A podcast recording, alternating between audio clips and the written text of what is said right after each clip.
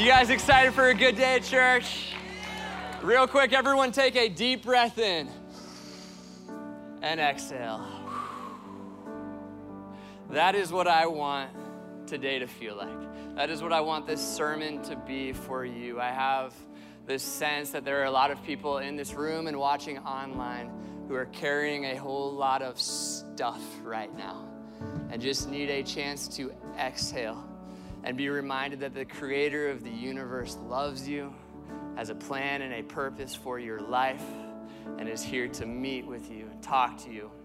As we open God's word today, I want you to remember that because this is week three of Right Side Up, a series we've been excited about for a year now.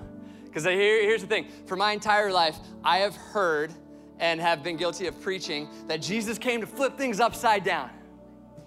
If you want to be first, be last. If you want to be great, serve. If you want to find your life, give it away. It sounds upside down, right? We realized a while back, though, that Jesus was actually just putting things back to the way they were before the fall.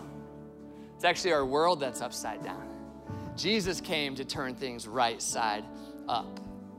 So that's what we're, we're talking about. And authenticity in a, a world that is full of, of performing, and humility in a world that's full of ego, and generosity in a stingy world, and unity in a divided world, and light in a dark world, and love in a hate filled world. Like we could go on and on in this sermon series for six months. In fact, I wrote three sermons for today. I'm currently giving number two out of three. I'm kidding I wish I was at that point in my life. Had 20 pages of notes, and I was talking to Doug and E, and I said, Here's what I'm really trying to say that Jesus brought simplicity to a complex world. And they said, Yeah, why don't you just say that? So I threw out my 20 pages of notes, and that's all I got for us. I want to preach a very simple message today, but a message that has been working on me for quite some time now. We're going to call it simplicity in a complex world. Anybody have uh, any complicated situations going on in their life? Anybody have anything that's that's making life complex? That's all of us, right? Because we're all human beings. I just believe that, that Jesus has um, uh, an invitation into simplicity for us today. So we're going to get into it. Father, we love you so much. We thank you for this space. We thank you for your grace. Would you be here with us now? Teach us how to turn the world right side up. In Jesus' name, and everyone said, Amen. You guys take a seat. Thank you all for being here today and joining us for week three. I need to start with a confession. Is that okay? Safe space? Can't turn the cameras off? I'm kidding, I'm kidding. Uh, here's my confession I love books. And in 2022, that makes me a nerd. And you know what? I'm okay with it. I love them. Fiction books, memoirs. I'll read systematic theology. I don't care. Just give me a book and I'm happy. Here's how you know I, I, my love for books is at another level. I even love the dedications in books. Am I preaching to anyone right now? Like I'm the weird guy at Barnes and Noble, like going through the books, looking at the dedications and putting them back up on the shelves. To me, if you can get a good dedication, I'm in. I'm hooked. So I thought, well, why don't we have some fun? I want to share a few of my favorite dedications. The first one, uh, Colin Jost wrote a, a memoir a couple years back, and his dedication started was this: to my mom and dad, and my brother Casey, you're like family to me. It was 6 a.m. I was flying to, to Utah last summer, and I got the audible version of that book. I was like, oh, I'll give it a shot. And that's the first thing I heard was his voice saying that, and I thought, okay, Colin, I'm in. Let's do this. Right? Or um, I, I grew up reading a book series called A Series of Unfortunate Events. Daniel Handler, or as you may know him by his pen name, Lemony Snicket. He started each book with a dedication to this fictional woman named Beatrice. And every time the new book would come out, uh, the first thing I would do is turn right to the dedication because they were always hilarious. My favorite one was from book eight, The Hostile Hospital, if anybody remembers. He says this For Beatrice, summer without you is as cold as winter. Winter without you is even colder. And for my sixth grade mind, that was the epitome of humor. This week I Googled some of the best dedications. Let's read a few. This book is dedicated to my father, Joseph Hill Evans, with love. Actually, dad doesn't read fiction, so if someone doesn't tell him about this, he'll never know. That's a part of a five book series, and each dedication gets better. It's like, still love my dad, hasn't said anything about the dedication yet. Or this one, this was a math teacher, finished his textbook. To my wife and my children, without whom this book would have been completed two years earlier. Or how about this one? For everyone with a red line under their name in Microsoft Word, when your last name is Weckerman and you grow up trying to learn how to spell, and then every time Microsoft Word's telling you you're making a mistake. My, my, my. Dedications are amazing, but in my opinion, all of these dedications are competing for second place. One book dedication stands out above all the rest it is C.S. Lewis's dedication in the beginning of The Lion, the Witch, and the Wardrobe. So, C.S. Lewis was uh, this brilliant 20th century thinker, theologian, philosopher, apologist, professor. We quoted him, Doug quoted him last week. We quote him most weeks because he was so good with words and he took complex uh, ideas and made a way for them to, to, for us to understand them in simple ways. But in the height of his success, quote unquote success, he stopped and he wrote seven books, children's books, that we call the Chronicles of Narnia. Amazing. They're, they're fun, they're full of adventure, but there's, there's something so much deeper being communicated underneath. And it be, but it begs the question why would somebody at the height of like the intellectual ascent stop and write seven children's books? Well, I believe he hid the answer to that question in his dedication uh, to the very first one The Lion, the Witch, and the Wardrobe. I need to pause for a second for the Narnia fans out there because The Magician's Nephew, chronologically speaking, is actually the first book. However, Lion, the Witch, and the Wardrobe was the first one that he wrote, and so my statement holds water. I just didn't want some of you to like lose me for the rest of the, the sermon. So, uh, C.S. Lewis, or Clive Staples Lewis, I, I, love that name. I also feel like, like uh, when he finished his first book and it said Clive Staples Lewis on it, like his friends pulled him aside, like, hey, Clive, we love you. Great book. Maybe we go with like C.S. Lewis, though, you know? So C.S. Lewis writes this dedication at the beginning of The Lion, the Witch, and the Wardrobe, and it says this My dear Lucy, Lucy was his goddaughter. And if you know the Narnia stories, Lucy is one of the main characters. So already we know that, that he wrote Lucy into the story. Says this I wrote this story for you, but when I began it, I had not realized that girls grow quicker than books. As a result, you are already too old for fairy tales. And by the time it is printed and bound, you will be older still. My entire sermon can be summed up by this next sentence. But someday, you will be old enough to start reading fairy tales again. You can then take it down from the upper shelf, dust it, and tell me what you think of it. I shall probably be too deaf to hear and too old to understand a word you say, but I shall still be your affectionate godfather, C.S. Lewis. So good. The best. What is C.S. Lewis saying here? He's, I think C.S. Lewis is saying, hey, life is really simple until it's not.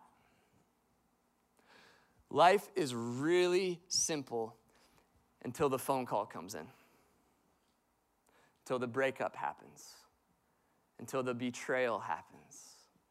Life is really simple until you get laid off. Life is really simple until you get betrayed. Life is really simple until the doctor calls with bad news. Like at some point in life, the simple life that we're living becomes very complicated. And we could all pass the mic around right now and tell stories uh, about how about the day that we realized that. For some of you, way too young, realizing that life is actually really complicated. And when life gets complicated, we have to get smart. And when we get smart, we become too smart for fairy tales, become too smart for kids' books.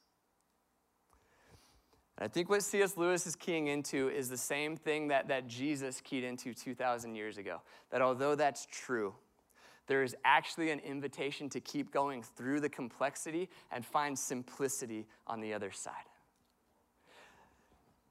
That when Jesus saw a bunch of like intellectuals talking about weighty theological matters, he points at a child and he goes, Hey, they're actually closer to heaven than you are, with a little wink. Because simplicity, complexity has to happen. We can't skip over it, it's part of the human experience. But if we keep going through it, I just believe that there will come a day when we're ready for children's stories again. That's my goal for today to help communicate to uh, that to us as best as I can. Because let's be real, there's 8 billion people in the world, billions of people who have come before us, and all of us have one thing in common. We all live in a complicated world. We all experience the complexity of bad things happening and people being mean and fallouts. Like, have you ever had two people um, who like had a huge falling out, and you're at a party with one of them, and, and it's a great night, and you're having fun, and everything's good, and then the other person shows up? It changes the entire atmosphere of the room, doesn't it? All of a sudden, what started as a simple, fun evening is now like everybody's calculating like okay should i pick like a side should i try to play the middle should i pretend like i have no idea what's going on it's complicated and like the challengers in the group are trying to stir the pot you know? The peacemakers are like we got to get them both in the same room. Let's have them sit down and tell each other three things that they love about each other. Let's work this out. The avoiders are slowly backing up backing away, wondering if anyone sees them, jumping out the window, getting in their car, putting it in neutral so nobody hears it slide down the street before they can turn the ignition on. Not that I do it, but sometimes Dairy Queen sounds better than the drama. You know, that's all I'm saying.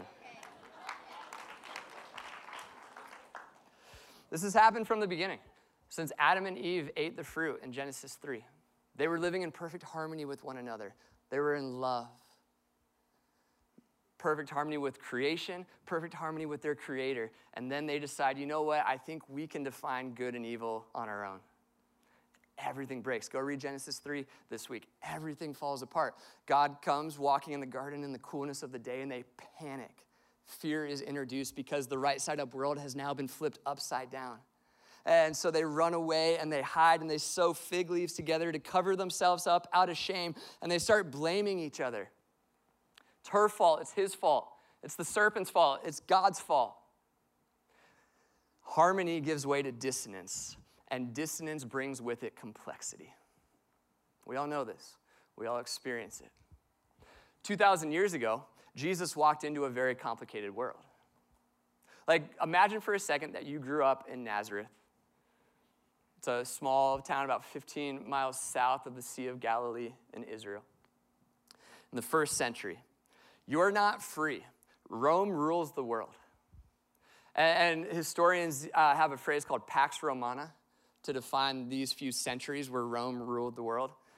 It's a Latin phrase for Roman peace because it was a time of unprecedented peace until you dig a little deeper. It was a time of peace as long as you did everything Rome told you to do. It was a time of peace as long as you said everything Rome told you to say. As long as you stop doing everything Rome told you to stop doing. If you didn't, you found yourself hanging on a cross. And so life isn't simple because you're walking around and there's all these Roman soldiers who have the authority to end your life if they want. In addition to that, they're taxing you to fund the very movement that's oppressing you. The tax collectors, like, like Matthew, would go work for Rome and they would collect your taxes from you. And then they were notorious for taking more than they needed to and pocketing the extra. And so now you're just trying to provide for your family, but you've got Roman soldiers walking around who can end your life. You've got tax collectors walking around taking a large chunk of your money. You're just trying to get by. And that's just the backdrop. Then you're a human being with friendships and uh, a family and jobs and life that happens, right? It's complicated.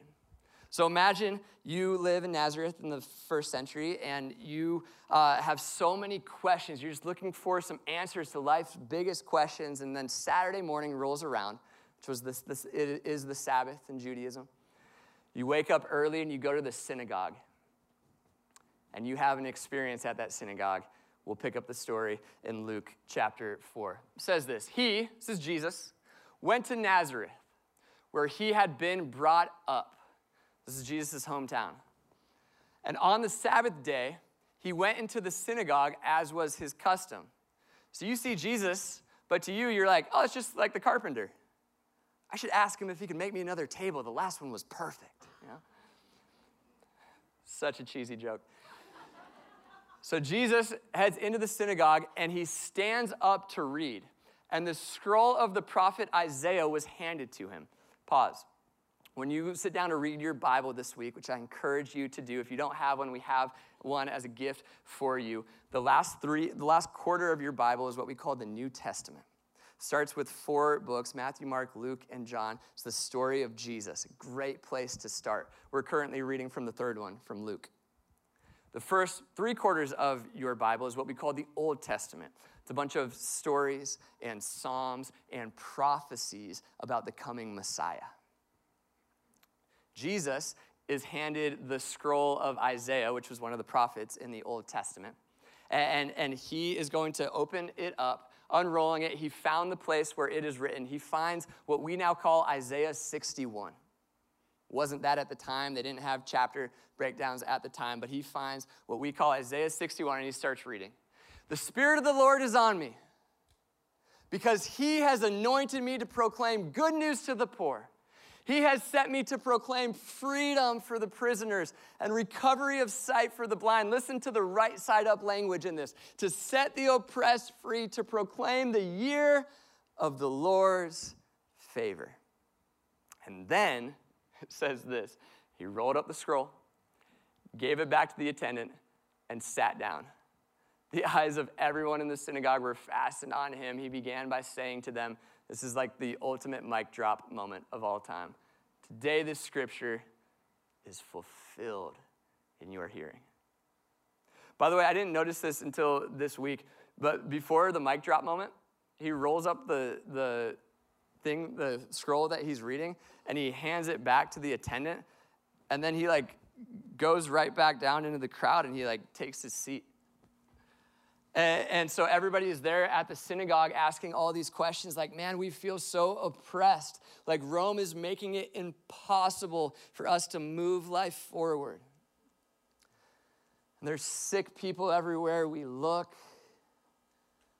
There's bad, like every time we turn on the news, I feel like there's just bad news after bad news after bad news. Life is so complicated.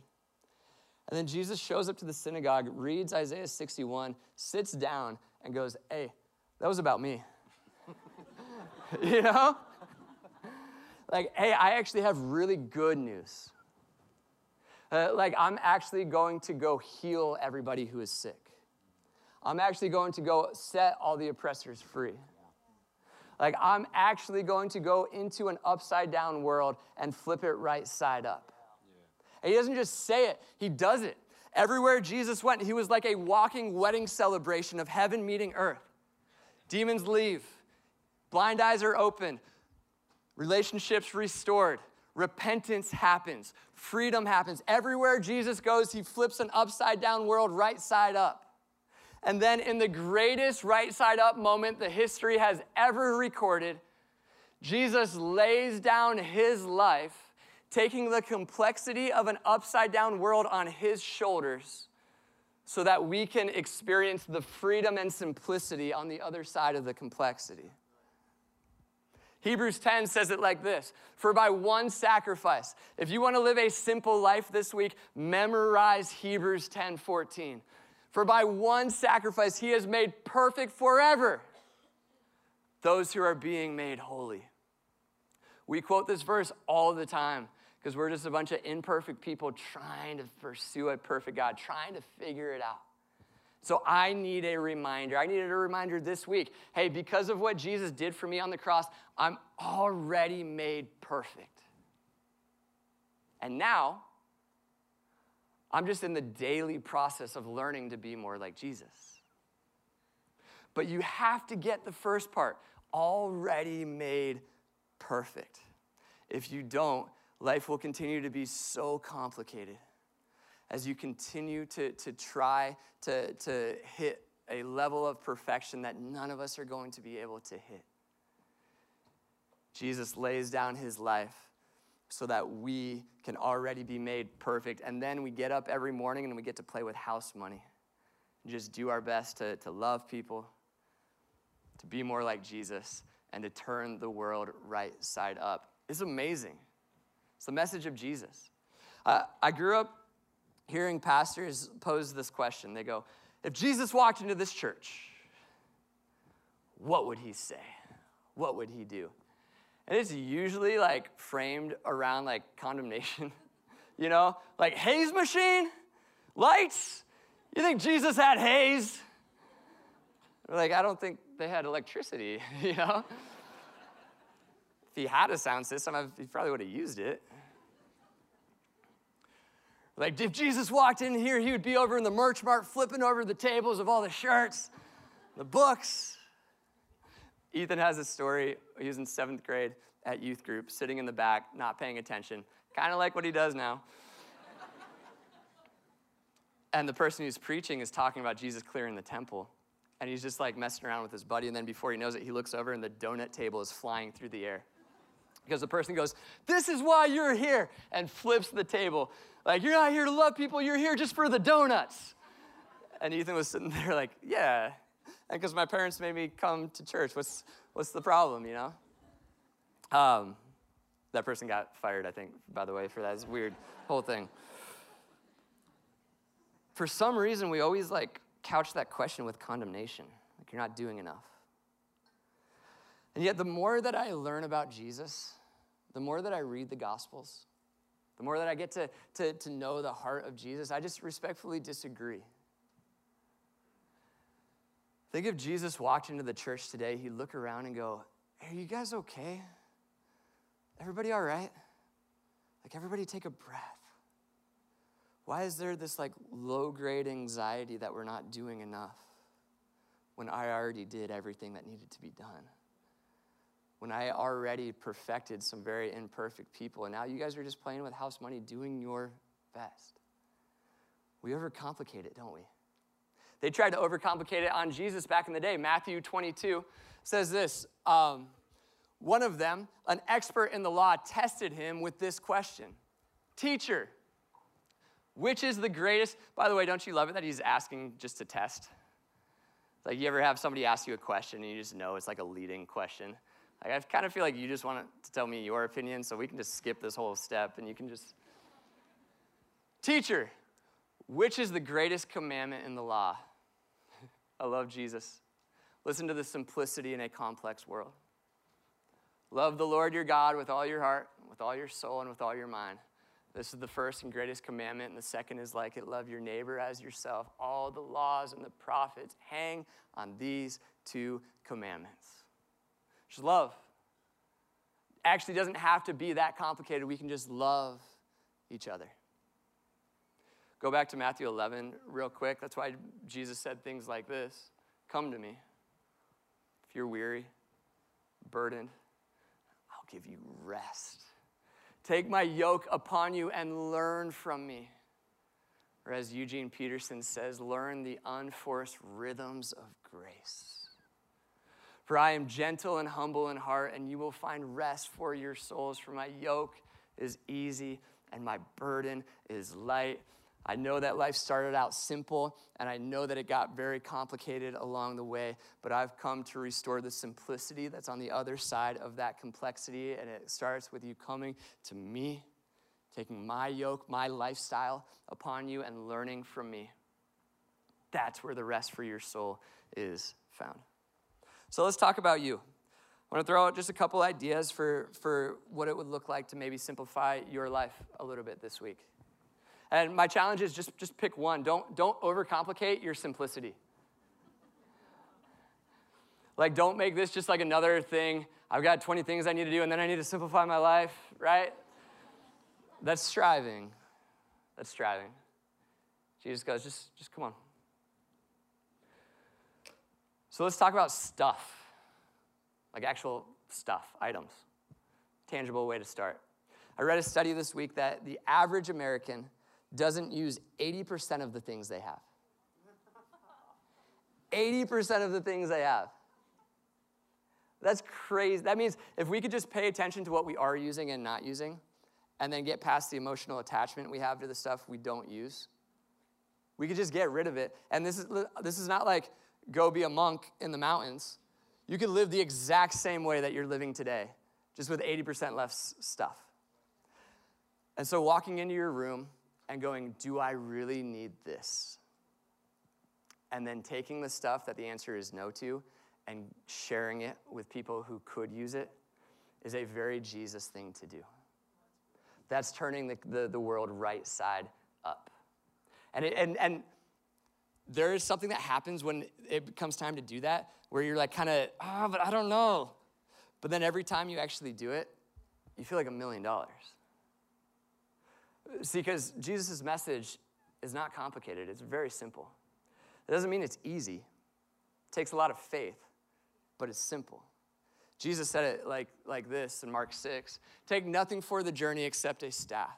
No bread, no bag, no money in your belts. Wear sandals, but not an extra shirt. Now, pause for a second. You're allowed to have extra shirts in your closet. Somebody pointed out that I'm currently wearing two shirts, okay?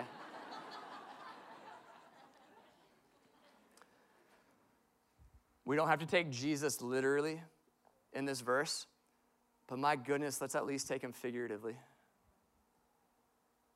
It's kind of like the, the rich young ruler story. You know that one where the, the, the zealous young guy who is like so about making his way in this world and posts all about like how early he's up and like uses the word hustle in every other line and has like a tattoo of Gary Vee on his back or whatever, you know. Jesus walks up to him and gives him this sweet invitation to just go sell all of that and come follow him. And he can't do it. And we read that and we panic. We go, wait, does that mean like I have to sell everything? And eventually we work through it and we go, no, maybe Jesus was saying something deeper than that. But then I feel like the move is to go, oh, thank God. You know, and then we just go like right back to not changing our lifestyle at all.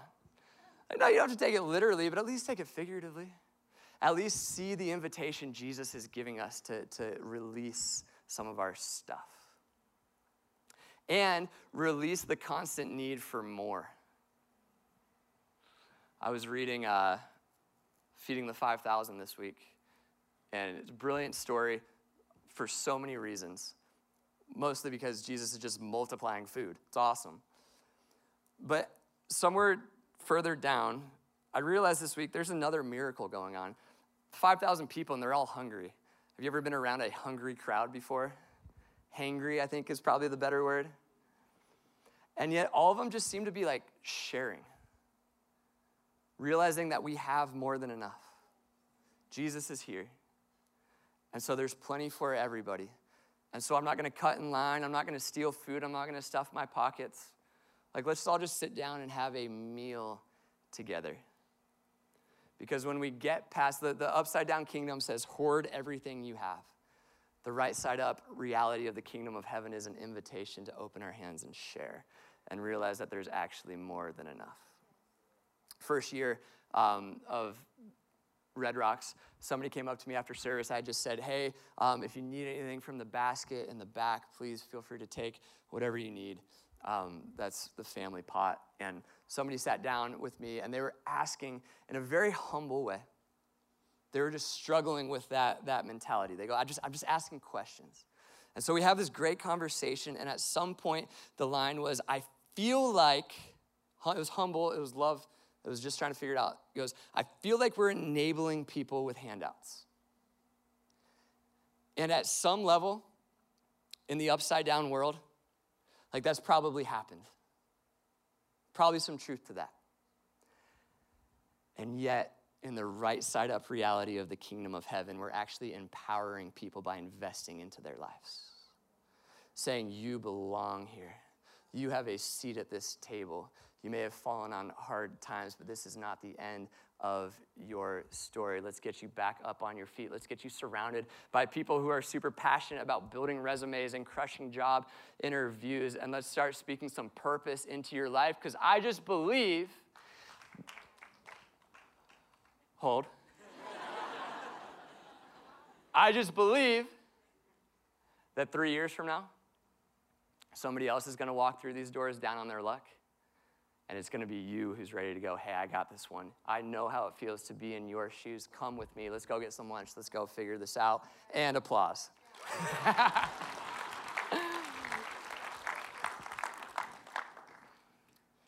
like there's something that doesn't feel right about the right side up kingdom. And yet there's a deeper part of us that just knows like this is the way it was always supposed to be. Your schedule, can I let some people off the hook? You can't be in more than one place at once. You just can't.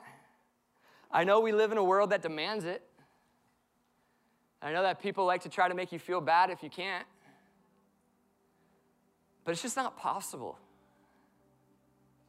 Jesus said it like this just let your yes mean yes and your no mean no.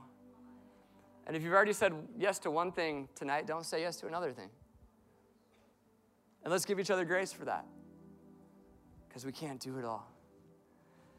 And when we try to be present at everything, we end up not being present at all at anything because we're just thinking about the next thing that we need to get out to. There's simplicity on the other side of, of, of our schedules. And if we would this week let ourselves off the hook, I think we could find it. Simplify your schedule. We've got great, three great, amazing partners in the lobby. Ethan's going to tell you more about who are doing amazing things in this city, helping kids, mentoring kids, teaching kids how to read. As you look at your fall schedule, maybe you go, you know what, I need to take out some of this stuff and just like half an hour a, a week or a month. I'm just going to think about think about somebody else. And just watch. Just watch this fall and see what happens. Simplify your schedule. Relationships is a big one. Whether it's romantic or friendship, family, coworker, neighbor, we all have so many relationships in our lives. And they can get really complicated in this upside down world, can't they? Because intentionally or unintentionally, we just hurt each other. We make mistakes. We say things we wish. Have you ever said something and wish that you could like grab it in the air before it reaches the other person, you know? Just, okay, cool, just me. It's fine. Imperfect people. We're to make mistakes. Um, what if this week we stop keeping score? What if this week we put down the scorecard and we said, you know what, I'm just going to take the high road every time, and I'm just going to forgive even when I don't want to forgive. And I'm going to love when I don't want to love, and I'm going to speak life over you even when I don't feel like speaking life over you. On Wednesday night, I had a phone call scheduled with a friend at 7 p.m. I'm supposed to talk about a conversation we've been needing to have. I go to the coffee shop at 4 p.m. I get in the zone. All of a sudden, it's 9 p.m. I know. I get home. I'm feeling really good about the day, and then it hits me. Oh, I forgot.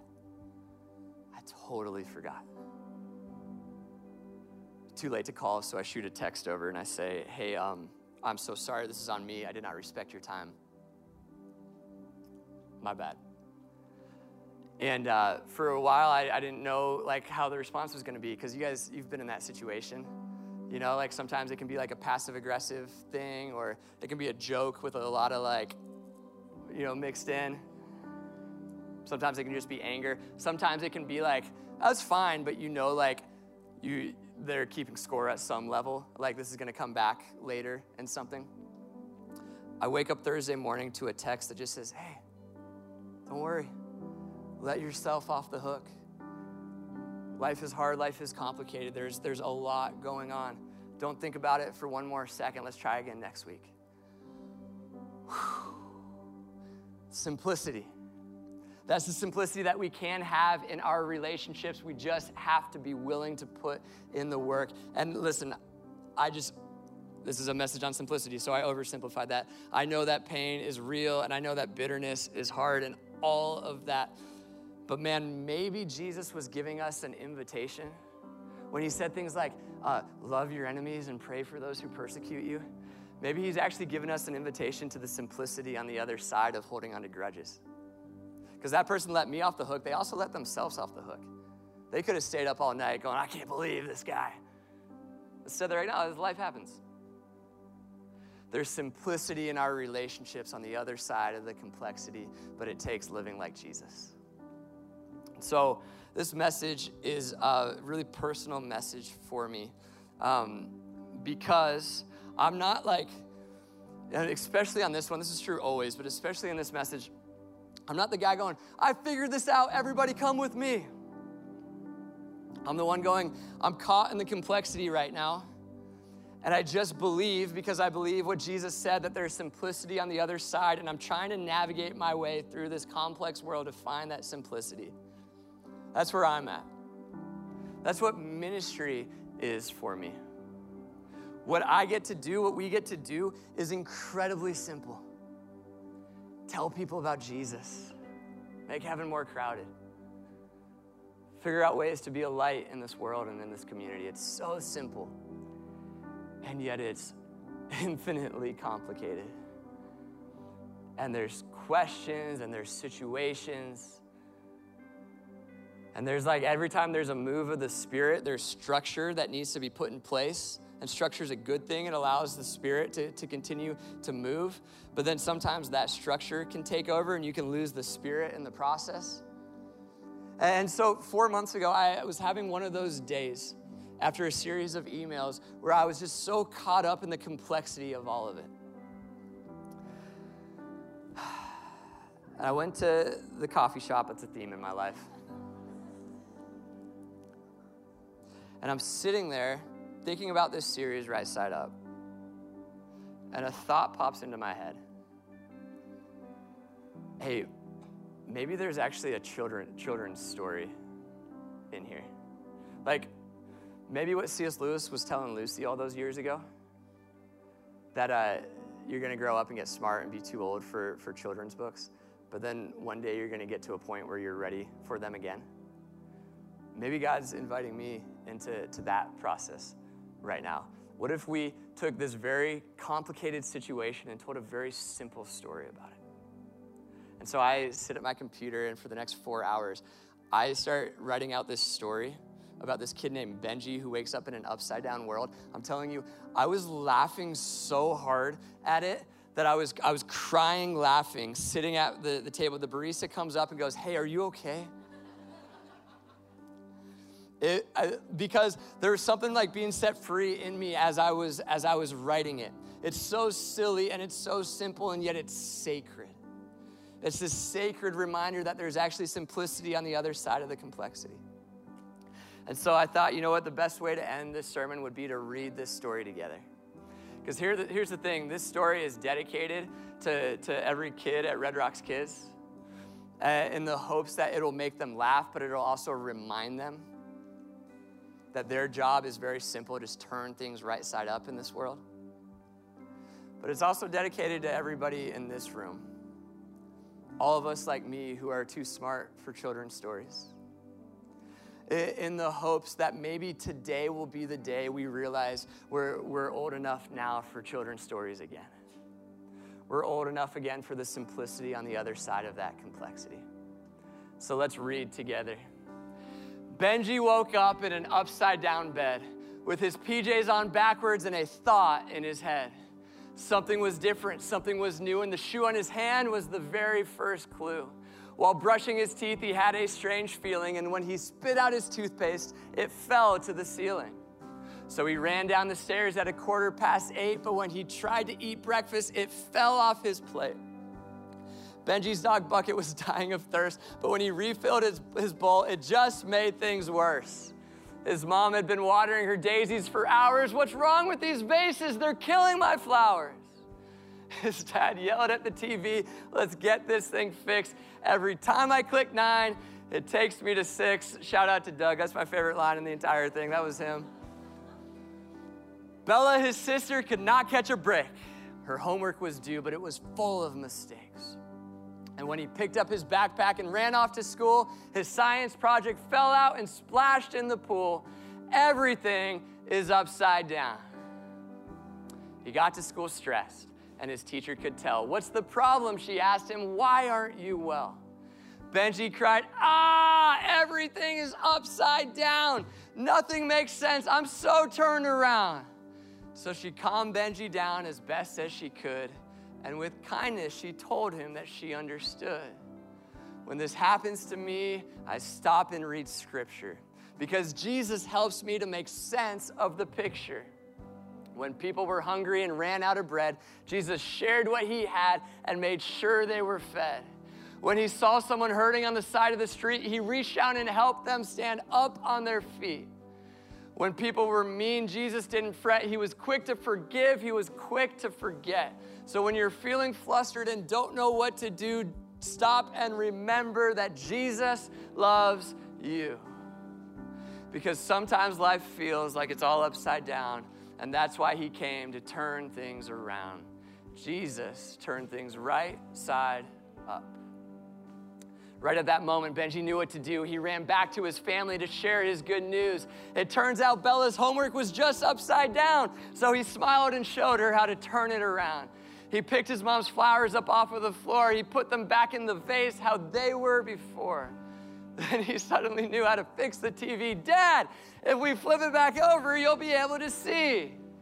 He ran around the house to look for his pup. Don't worry, Bucket, now your bowl's right side up. His family was happy and no longer concerned. They gathered around and he told them everything he had learned. Sometimes the world can feel upside down, but Jesus came to turn things around. So when life gets you down and it starts to feel tough, we can all be like Jesus, turn things right side up.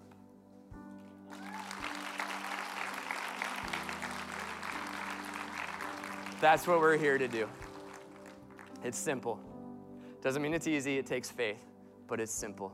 So let's turn this world right side up. Would you guys stand with me? Father, we love you so much. We thank you for this right side up reality of the kingdom of heaven. We pray in the name of Jesus that you would teach us how to live in it more this week. Would we find the simplicity on the other side of complexity? And would we be like Benji and Jesus and turn this world right side up?